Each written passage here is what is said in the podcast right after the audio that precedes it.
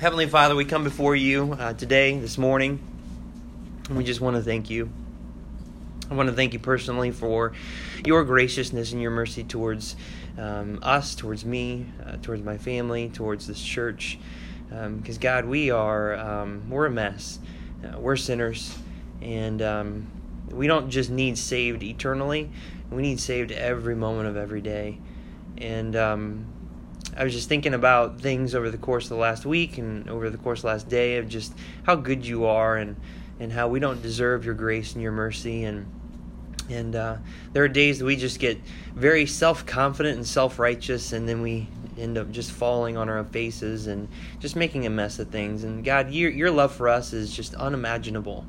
And I'm so thankful to have a book like the Song of Solomon that we can look into and we can read and just see how you feel towards us and how we ought to live as your bride and and the things that we can do to be more fruitful and to uh, bring you more honor and more glory. So I pray this morning that you would do that in our hearts and in our minds and in our lives, that we'd take these things and that we would apply them, that it wouldn't be knowledge just to puff up our brains, but it would enlarge our hearts in order to do the work. So we do love you. We thank you once again for all that you do for us and the way that you care for us. And we pray these things in Jesus' name. Amen. All right, so Song of Solomon, chapter 6. Chapter 6. So we've only got, outside of this chapter, two more to go. So we're going to be finishing this out here really soon. Um, each chapter is just super unique. I was writing this chapter out again this week and just going through this and man i'm just i'm, I'm loving this there's just some things here that god's really been teaching me and and you know even when i forget this stuff and i and i operate in my flesh again and then he reminds me of what I read or what I wrote or what I studied out of this book. It's just so convicting. So I really hope this has been a benefit to you guys uh, in your life. And if not, um, I don't know. Uh, but I hope that it can be. So we're going to get into chapter 6 this morning. We're going to finish it out. All right, so chapter 6, the bridegroom describes um, the lovely Shulamite. Um, so, it, and this is really, really interesting. I love how he describes her, and we're going to get into some of those details. Um, and once again, thinking about that, this is something where we, I don't know, like, I, I was thinking about this last night. I was thinking about the fact that um, I am not, like, I, I, I don't even deserve to be in the same room with God. I don't even deserve to be in his thoughts. I don't, like, him in my life is such an oxymoron, it's ridiculous. It's like donut holes. It really is. It is. It's it's see it came back. It came back. See there is an application here. So all things work together. Romans 8. Um, but it's just it, I think about that and I just think about how I just I'm like me and God we're like oil and water. We just we don't mix and I, I don't understand why God even spends time with me or desires to. Like I just don't I don't get it because I see myself and even even on my best day the attitudes that I have and the things that I think about and and the things that I don't do that I should be doing and I just think about that and and, and I, I need to think about that. Like that's something in your life that you need to get into the habit of thinking about because it will keep you close to God. And standing in awe of his love towards you, his compassion towards you, his patience towards you, these are things that keep your relationship with him alive. If you don't keep these things in mind, then what happens is Christianity just becomes just another thing that you participate in it becomes like I mean, with anything you can think of. Like there are some years where you might be excited to start school. I know they might be rare, but especially when I'm talking about this time of year where you're ready to get out. But there's some things like with school, like you might start and you're excited about it, but eventually it just wears out. Or you know, maybe another example would be like you know, for camp, we've gone to Cedar Point like every stinking year. There is an element where Cedar Point has lost its excitement for me. I mean, there's still some stuff that's fun, but there's elements where it's lost its excitement, it's lost its thrill. And in any relationship, it can be like that. Because when you are interested in someone that you hadn't been before and they're interested in you, it can it can incite feelings of infatuation that can make things seem very, very thrilling. But relationships are never they never last on those things. They never last on those feelings, those emotions, nothing. It will always fizzle out. I mean, look at the people in your life or things that you've done in your life with the people that maybe you have dated or that you've liked or stopped liking or other people and the drama and all that nonsense that occurs in their lives. It doesn't last because it's not real. It's not real. It feels like it's real, but it's not. And I feel like that we as Christians, especially with the gospel, because the gospel is amazing. When we hear the gospel, we understand the gospel, we receive the gospel, it's exciting and it's thrilling, but your relationship with God is not based upon your emotions about the gospel. And I think sometimes on our day to day Christianity, this is what we do. And this is why we have good days and then bad days. Good weeks, bad weeks. Good years, bad years. Because our relationship is based on those feelings, those emotions, that thrill that isn't always there. It's not that it can't be, because it can, but it's got to be seen from the right perspective. And so, chapters like this are ones that I need to keep in my mind because I need to remember how God sees me. Because God is consistent. That's what I love about God. God his the consistency of God is just amazing. He is just one track. We are all over the place. We are up and down, inside out, left, right. We're all over the board, but he is steady and he is consistent. And so days where I feel like, you know, I don't feel like walking with God today. I don't feel like doing what he tells me to do today. Or I do feel like doing what he tells me today.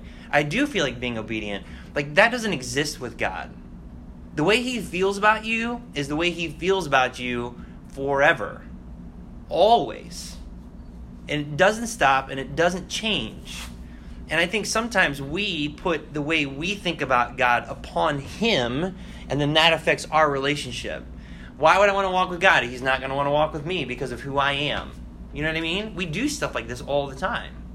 When instead, that's not how he feels at all. He is madly in love with you. I mean, madly, deeply, I mean, can never be shaken or moved in love with you and I. And there's nothing you can do to make him stop loving you, to make him think differently of you, to make him have a different opinion about you. There's nothing new that he can learn to be like, oh, well, this was a bad idea. Time to exit this relationship. It doesn't work like that with him. And I'm so thankful because he doesn't love us because of what we can benefit him. He loves us just because. And that love will never change. It will never stop. It will never end. It will always be there. It's the one thing that we can always count on.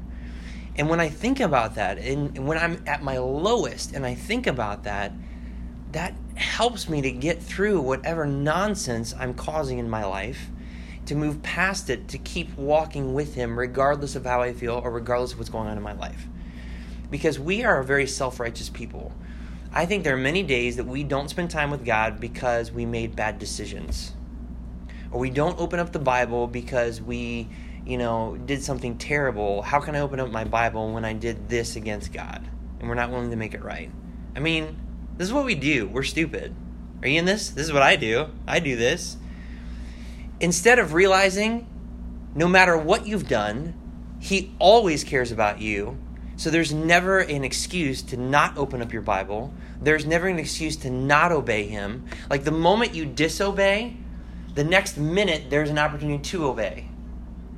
But for us, we feel like we have to be like Roman Catholics, where we have to have a period of penance and we have to feel bad for a certain number of hours or days before we can start walking with Him again. And that is absolutely wrong. That is false. Absolutely wrong. And we need to get this out of our minds because I'm thinking towards the summer, the opportunities you guys have to walk with God this summer are unique. Preparing your hearts for the next school year, you don't even want to think about, but I'm going to remind you like crazy about it. And then thinking about summer camp with sacrifice and being able to really worship God properly. Some of these things are elements that we need to start thinking about. We need to really, really get this down. We really do. So, chapter 6, chapter 6. We're going to read verses 1 through 3 and then stop there, talk about them, and then keep going. So, whither is thy beloved gone, O thou fairest among women? Whither is thy beloved turned aside, that we may seek him with thee? My beloved is gone down into his garden, to the beds of spices, to feed in the gardens, and to gather lilies. I am my beloved's, and my beloved is mine. He feedeth among the lilies. So once again, we're going to take a similar devotional approach to this: is seeing, uh, to continuing to see ourselves through Christ's eyes, and a plea to return to Him. So what I love about chapter six is that if you actually take verse 16. Um, verse 16 gives you the context of these three verses here in chapter 6. So, chapter 5, verse 16 His mouth is most sweet, yea, he is altogether lovely. This is my beloved, and this is my friend, O daughters of Jerusalem.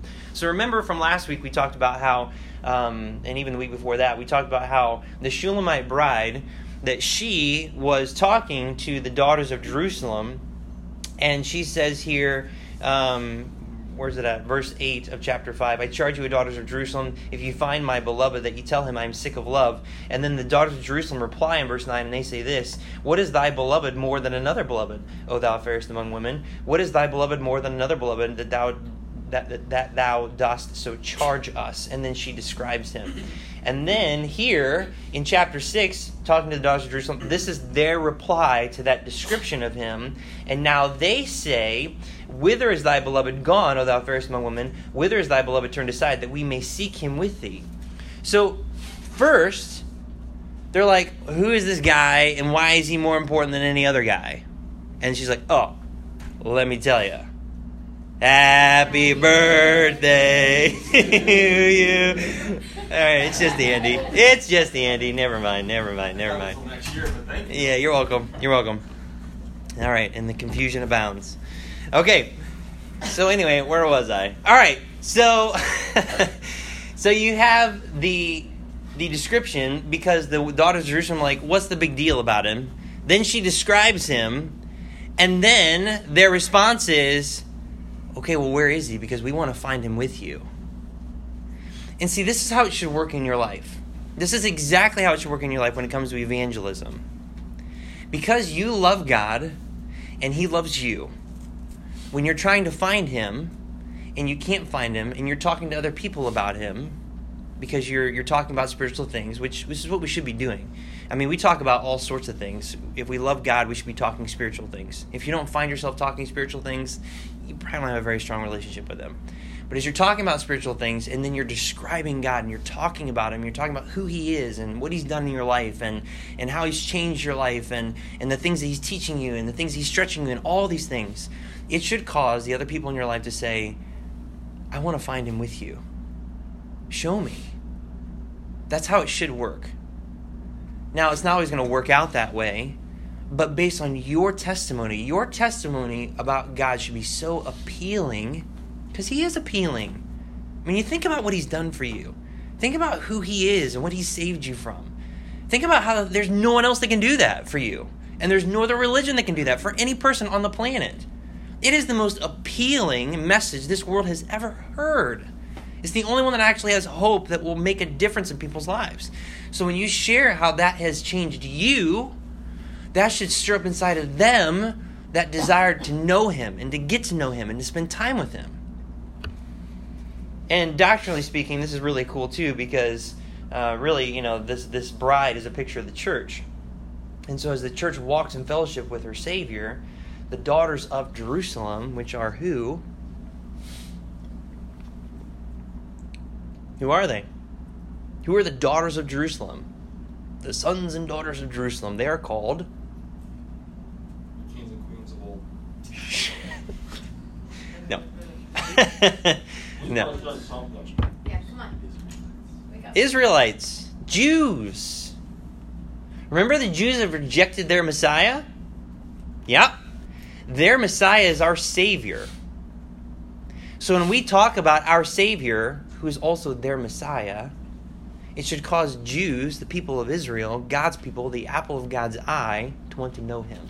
It's really interesting. That should be our testimony. That should be our testimony. And so, after hearing his description from the bride, the daughters of Jerusalem desire to seek him along with her, and that is that is absolutely true. Your testimony matters. It absolutely matters. And people should stop and listen because of how you live your life each day. They should, because they should know that there's something different. If no one knows something's different, there's a problem. If they can't pick you out of a crowd as, yep, he's a Christian, she's a Christian, she's a Christian. If they can't do that, there's something wrong. There's something wrong. You're not walking with God or you're not saved. And so you, you've got to work that out with the Lord. Number two, the bride responds to the daughters of Jerusalem. And we have verses 2 and 3. My beloved has gone down into his garden to the bed of spices to feed in the gardens and to gather lilies. I am my beloved's, and my beloved is mine. He feedeth among the lilies. So there's a lot here, but overall, I just wanted to point this out. The bride knows where the bridegroom dwells. She does. She knows where he is. Now, this is kind of interesting because, like, she knows where he is, but yet she's looking for him. Does that sound kind of odd to me? Uh, to you? I mean, it's just, it's one of those things that I think about and I'm like, okay, she knows where he is, but she's been looking for him. What's the deal with that? I think this is, speaks volumes to our life. I think we really know what it's going to take to be right with God. I think we really do, but we just don't do it. That's what I think. I think we actually know where God's found, and we know what's required to walk with Him, but a lot of us are just unwilling to do it. We're very, very unwilling. Because she knows. I mean, take a look at this. Go back to chapter 5 and verse 1. So here is Jesus devotionally. He says, I am coming to my garden, my sister, my spouse. So see, he even tells her where he's at. He tells her, This is where I'm at. Hey, I'm over here. God does this in our life all the time. I have gathered my myrrh with my spice. I have eaten my honeycomb with my honey. I have drunk my wine with my milk. Eat, O friends, drink, yea, drink abundantly, O beloved. And then take a look at chapter 1. Chapter 1. Chapter 1, verse 7. So this is the first part where she's seeking him for the first time. And she says, Tell me, O thou whom my soul loveth, where thou feedest where thou makest thy flock to rest at noon, for why should I be as one that turneth aside by the flocks of thy companions? So her heart is already seeking him right, right from chapter 1. She knows where he's at. She asks the question, and then he responds in, in verse 8 If thou know not, O thou fairest among women, go thy way forth by the footsteps of the flock, and feed thy kids beside the shepherd's tents. And then he continues. So basically, you know where people are feeding. Ask the people that are, are with me, and they will tell you where the, I'm at. And so then she finds him, and then here in chapter 5, he tells her where he's at, and then she's trying to look for him again, and then here she actually knows where he's at to begin with. So there's a great devotional application here, a great devotional application. And it goes in line with you know where God's at. And here it is. The only way you can regain fellowship with the Lord when you've fallen out of fellowship with Him, because you can, you cannot lose your salvation, but you can lose your fellowship.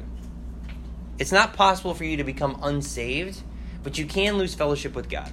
Just the same way you can lose fellowship with your parents. I mean, you will always be their child, but you can lose fellowship with your parents because things may not be going all that well because there's tension between you. So the only way you can regain fellowship with the Lord is to go back to where you lost it and be zealous and repent. You got to go back to where you lost it. And practically speaking, what that may mean for some of you is think back to the last time you were really walking with God. That you really knew that you were in step with God, that you were in tune with Him, that you were doing what He wants you to do, that you were being obedient with all of your heart. Go back. What were you doing? What were you doing in that moment?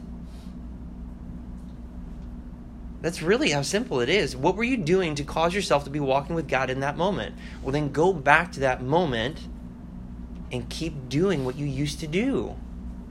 That's really it. It's very simple.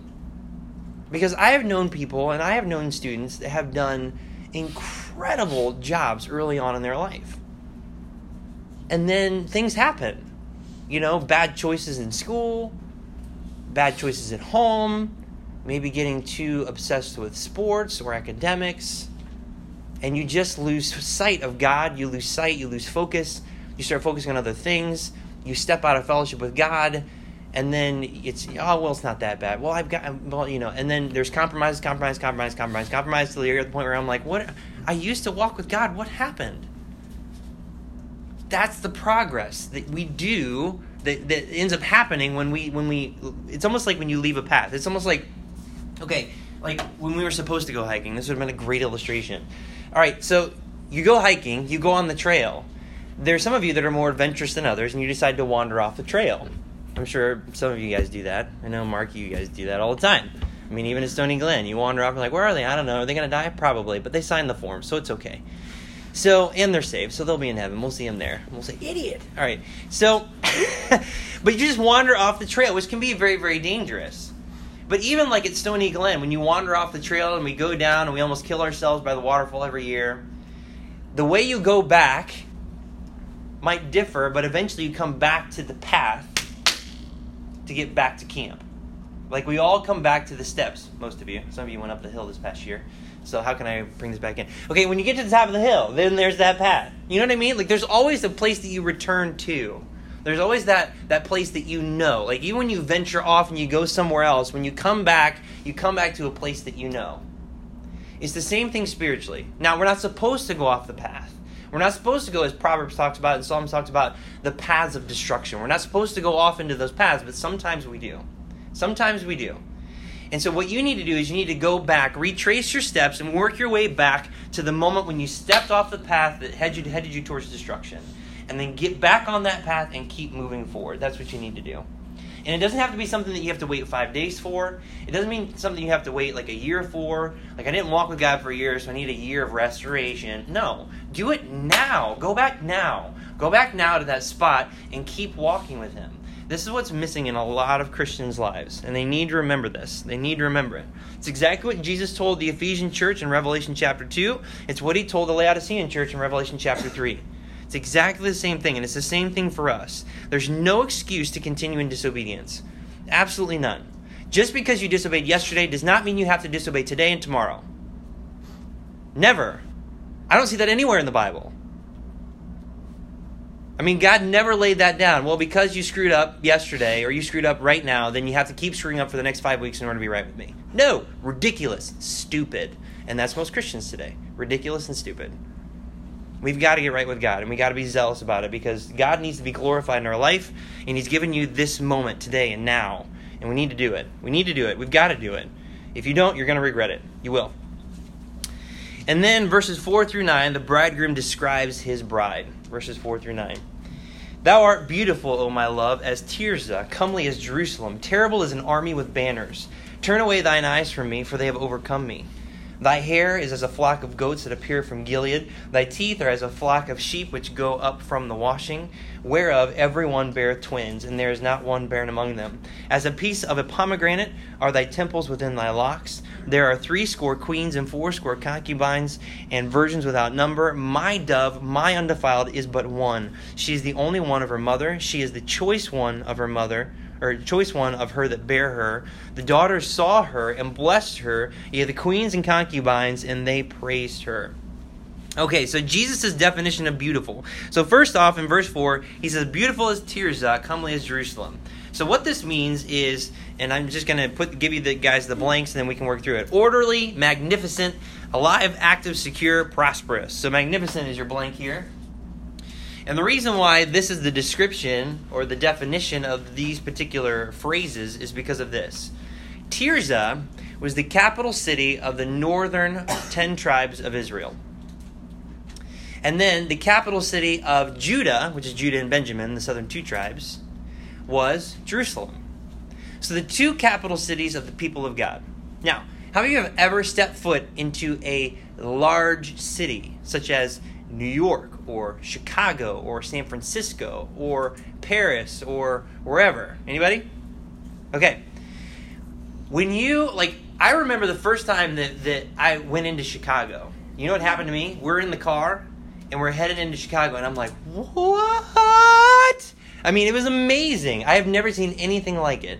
I've never seen buildings like it. I mean, it is it is magnificent. It is absolutely amazing. Now, spend enough time in the city and you'll find things that are not so magnificent and not so amazing. But on the onset, when you look at the city, I mean, it is like breathtaking. And that's how these cities in Jerusalem were. I mean, if you go back to the descriptions during the time of Solomon, which, by the way, Tirzah at this time was not the ten northern tribes because they hadn't rebelled, because Solomon had to basically live his life, die, and then Rehoboam had to take over, and then you had the split. But Tirzah was a well known city, and it became the capital city of the ten northern tribes. I mean, you're talking about like a capital city, like the place where that nation's reputation sits.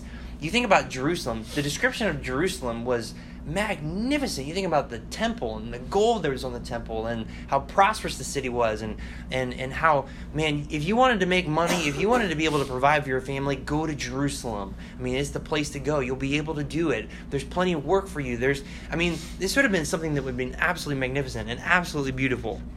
So it was orderly, it was magnificent, it was alive and active, it was secure, it was prosperous. If you take a capital city of a nation, it's not going to last very long. The nation's not going to last very long pretty normal. Everyone knows about that. And then terrible is an army with banners. So this is interesting. You're beautiful, but terrible. All right. So thinking about terrible as an army with banners, it really means to excite terror, awe, dread, intimidation through power and strength. So just because something we call it terrible, it doesn't mean that it's bad. That's the way we use it today. But something that incites that terror, that sense of awe. And you think about that. I mean, the only thing I can think of of things that I can relate in my life is that I remember when we went up to um, that one air show up in Cleveland, and you saw some of these Apache helicopters, just one, and you saw that thing, and you're like, oh my gosh, that is amazing. And some of the airplanes and stuff like that that come through, I mean, it inspires awe. You're like, okay, I'm, okay, there's someone flying that thing, and they're like by my house, I don't want to be around, because that is dangerous. So you think about that. It's a it's a show of strength. It's a show of power. And that's how he sees her. That she is terrible as an army with banners. Back in the day, whenever they would have these banners and they would see who that army belonged to, it would incite fear inside of them. I mean, I thought about with um, with Israel when they went up against the Philistines. It was the same thing, but opposite. You know, Israel should have incited terror into the Philistines, but it didn't work. It was the other way around. It was the complete other way around. Because of Goliath and the Philistines, they incited terror on the Israelites, and they were afraid to go fight. And that's the point. That's the point. And then hair as a flock of goats that appear from Gilead, that's nourished and well fed. We've already talked about that from chapter 4. In fact, it was chapter 4 and verse 1, almost says the exact same thing. And then same thing for the teeth. There's a flock of sheep which go up from the washing, where everyone bear twins, and there's not one barren among them. That means healthy, fruitful is your blank there. Fruitful, orderly. And that's taken from Song of Solomon chapter 4 and verse 2.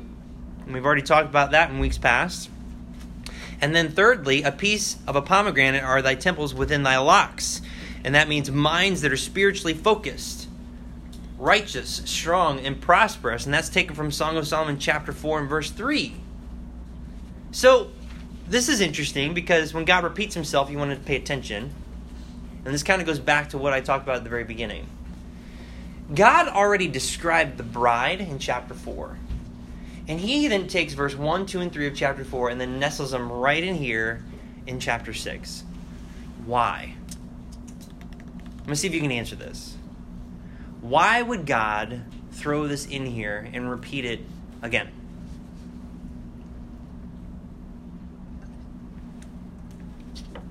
Any student may answer. What do you got? Luke, Luke.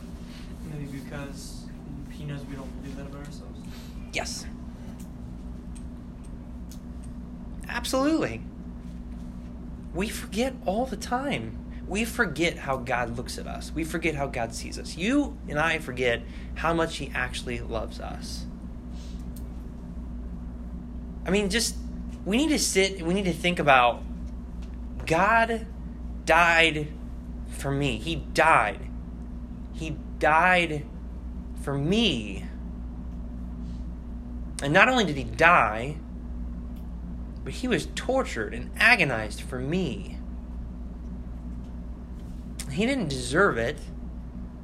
He did it for me because he loved me. I mean, that changes things. We forget. We forget how he loves us and how he looks at us and how he cares for us and how deeply he's moved for us. We forget. We forget.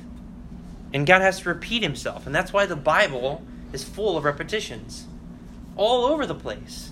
Because you and I need reminded all the time. That's what Peter said in his book.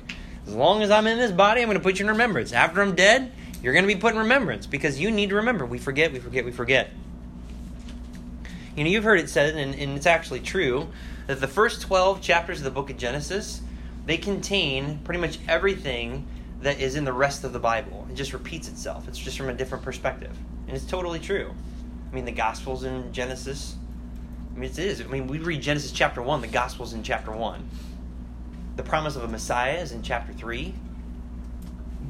I mean, the, the warnings of the Antichrist, you got the Tower of Babel. I mean, everything in the Bible is in Genesis chapter 1 through 12 and then it just repeats itself from a different perspective and gives you a little bit more information about it. But everything is right there because we are a forgetful people. We forget all the time. That's what the nation of Israel did. That was their problem, and that's what led them into huge trouble and why they went into captivity. And it's the same problem with us and why we end up in, in spiritual captivity, in sin, because we forget God. We forget what He's done for us. We forget how much He loves us. And I love this about God, He is very glad to remind us. It doesn't weary Him at all. It doesn't weary God at all to remind you how much He actually cares about you. All right, so there's all that, and then this last point, this one about just I, I don't know, I, I I can't I can't even put this one into words. So here's the blank on this one. Our beauty is almost too much for Him to handle. I'm like, what? Like I write this, I almost felt wrong writing this. Like I did. Like Jesus Jesus when he looks at me, my beauty to him is almost too much for him to handle. Okay, I see myself in the mirror every day and I am not too much to handle. I know what I look like when I'm terrible. All right? So, but look at what it says here. Look what it says in verse 5. Turn away thine eyes from me, for they have overcome me. What? Are you kidding me? Like when he looks at you, he's like, I am so ravished by you that I need you just to turn away from me for a minute because I can't even take it. So here's the challenge today. Are you willing to believe the Bible? Do you believe the Bible? Because this is how he feels towards you. Like to the point where he's just like, stop looking at me. I'm just, it's too much. You're just too beautiful. I can't even take it. That's exactly what it says. And that's exactly how he looks at you. That is stinking amazing. That is amazing. That is a love that we have not tapped into. We don't. Most of us think that God's love is conditional upon our obedience. Most of us think that God's fellowship is completely conditional upon us being like somebody else. Mm-mm. He wants you, and He is madly in love with you. You don't even understand how much God loves you. I mean, you can start to understand it when you start meditating on like the gospel and, and the cross and how much you know He had to take in order to pay for your eternity and all that. But like, it's so much deeper than that. You have no idea. It is un, it is unreal. I am convinced after seeing stuff like this because I don't understand this. Like I just don't. I mean, I get it and I believe it, but I don't get it. like I just don't understand this. Then when I get to heaven one day and I see him face to face, I'm like what I know now is going to be like a fraction of a fraction of a fraction of what is actually true. And I need to just believe what the Bible says because that's how he feels about me. And knowing that he loves me like that man, how little I actually give him.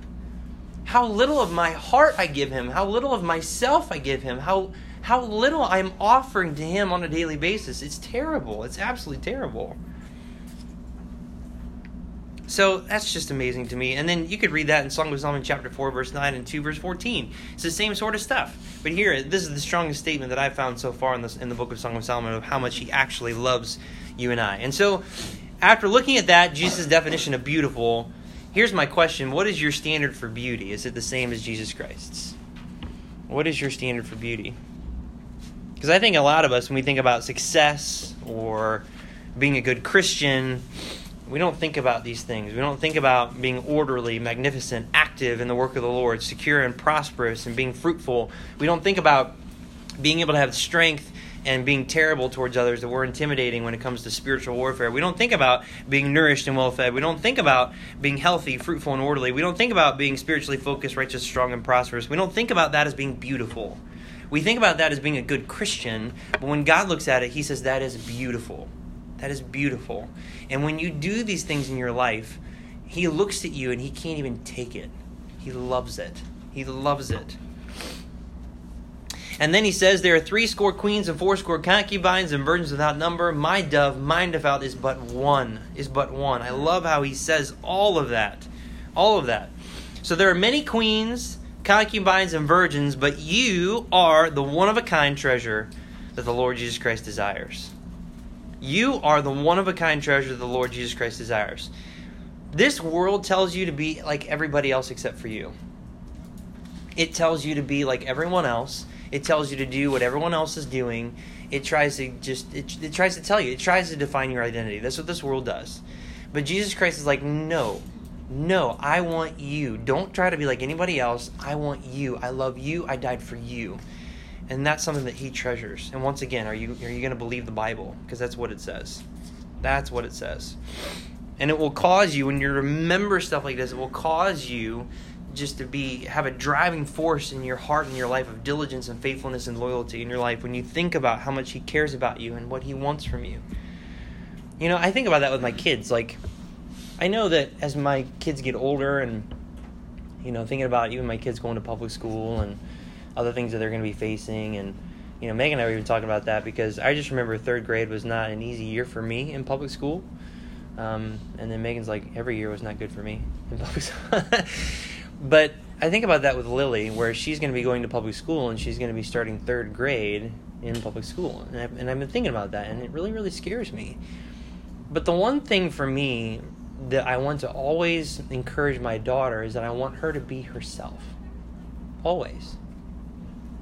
And, you know, there's going to be elements where she's going to want to be like other people, and I get it. It's part of human nature, but I, I want to always encourage her to be herself because that is the person that Christ loves and cares for. It's not like you can make yourself better and then God will love you more. It doesn't work like that. He loves you how you are, how you were, and how you always will be, with or without the additions or subtractions that we think we need in our life. And so then 10, 11, 12, and 13, the bridegroom calls for his bride to return to him. So this is what he says Who is she that looketh forth as the morning, fair as the moon, clear as the sun, and terrible as an army with banners? I went down into the garden of nuts to see the fruits of the valley, and to see whither the vine flourished and the pomegranates budded. Or ever I was aware, my soul made me like the chariots of Abinadab. Return, return, O Shulamite, return, return, that we may look upon thee. What will ye see in the Shulamite? As it were the company of two armies. All right, so here's the point of these verses. We could break them down even farther, but I just wanted to package them all together. When you are faithful, that's your first one. When you are faithful and fruitful. When you are faithful and fruitful, Jesus Christ beholds you in awe with great admiration, desires to never stop looking at you, and to openly boast to everyone about you. Once again, this is going to challenge your beliefs. But when you are faithful and fruitful, He wants to look at you and to keep looking at you and to boast to everyone about you. That is what He, that's His heart. That's His heart's desire towards you. And that's exactly what He said. I mean, He's, he's, he's looking at her with admiration. Who looketh forth as the morning, fair as the moon, clear as the sun, and terrible as an army with banners. And then he went down into the into the garden again, and then he says, Wherever I was aware, my soul made me like the chariots of Abinadab. Return, return, O Shulamite, return, that we may look upon thee. What will ye see in the Shulamites? So he's talking to somebody else, as it were the company of two armies. See, God desires to put you on display. He desires to put you on display for the entire world and all creation to see. And one day that's going to happen. Because, by the way, when he says, Wherever I was aware, my soul made me like the chariots of Abinadab, that's a picture of a war. And there's coming a day where his bride, is going to be married unto him, Revelation 19. And then after the marriage supper of the Lamb, guess what happens next? The second coming, and we are coming with him. And we are going to fight with him to take over this planet. And we are going to be like the company of two armies taking over. And we are going to be fighting alongside of our husband, Jesus Christ, taking over what rightfully belongs to him. That is absolutely amazing. And that's beautiful to him. Absolutely beautiful to him. And so we need to be faithful and fruitful. So I think that's the big challenge today. There's a lot here that we need to really take in faith and just trust that God knows what He's talking about. He's not lying. This is how He looks at you and I. And we need to start seeing ourselves the same way because we are very, very valuable to Him. And He needs to be glorified in our life. And I think a lot of times we, as our own worst enemy, we get in our own way, and God cannot be glorified when we get in our own way. All right, that's chapter 6. We'll do chapter 7 next week, chapter 8 the following week, and then we will be done with this book. Let's go ahead and pray. Lord, help us to believe these things. I think that's probably the hardest part about this chapter is just believing it. And there's so many things. There's so many things I wanted to get into, so many details, but you know, I put all that stuff on the notes for everyone else to kind of take a look at this week. But just absolutely amazing, amazing things with some of these cross references and just really makes everything really, really rich. So I pray, God, that you would help us to be obedient to you and not to obey you because we have to, but because we want to. And we want to because of how much you love us and how much you care for us. And I'm sorry for not seeing myself properly, um, the way that you see me, and I pray that we would uh, just have a repentant heart attitude towards that issue, that we would surrender our will to yours and allow you to do with us whatever you want, and that we would no longer believe the lies that we constantly tell ourselves or that this world tells us, but that we believe what you say regardless of anybody else, regardless of any other consequences. Thank you, God, for your book. Thank you for always reminding us of the truth. We pray this in Jesus' name. Amen.